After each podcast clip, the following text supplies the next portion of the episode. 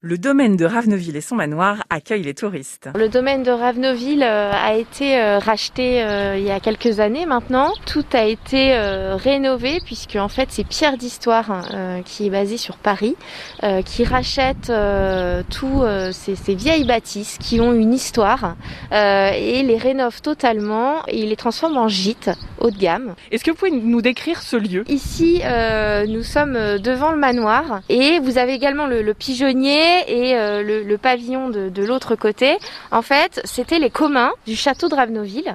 Et vous avez les ruines un petit peu plus loin, où là se trouvait le, vraiment l'emplacement du château, qui a été détruit euh, à, la guerre. Plus de château, mais le manoir. Mais il reste le manoir qui a été totalement refait. Hein. Tout était abandonné depuis plus de 150 ans. Tout ce qui est façade, toiture, euh, l'aménagement intégral, les escaliers, etc. Voilà, on a même repris dans les escaliers. Il reste à l'intérieur du manoir les trois premiers escaliers euh. d'époque.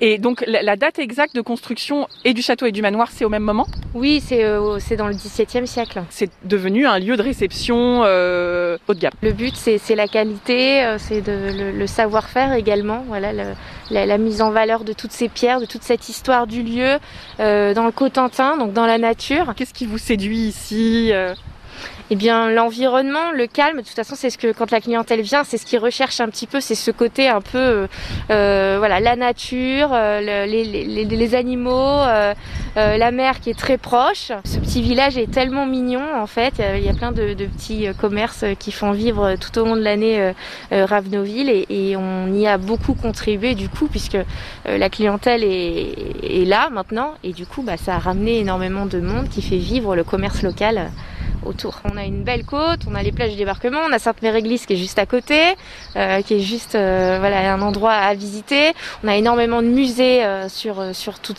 sur toute la guerre et, et puis on a des côtes magnifiques comme la côte d'Aille. Une adresse historique où résider le temps d'un week-end à Ravenoville.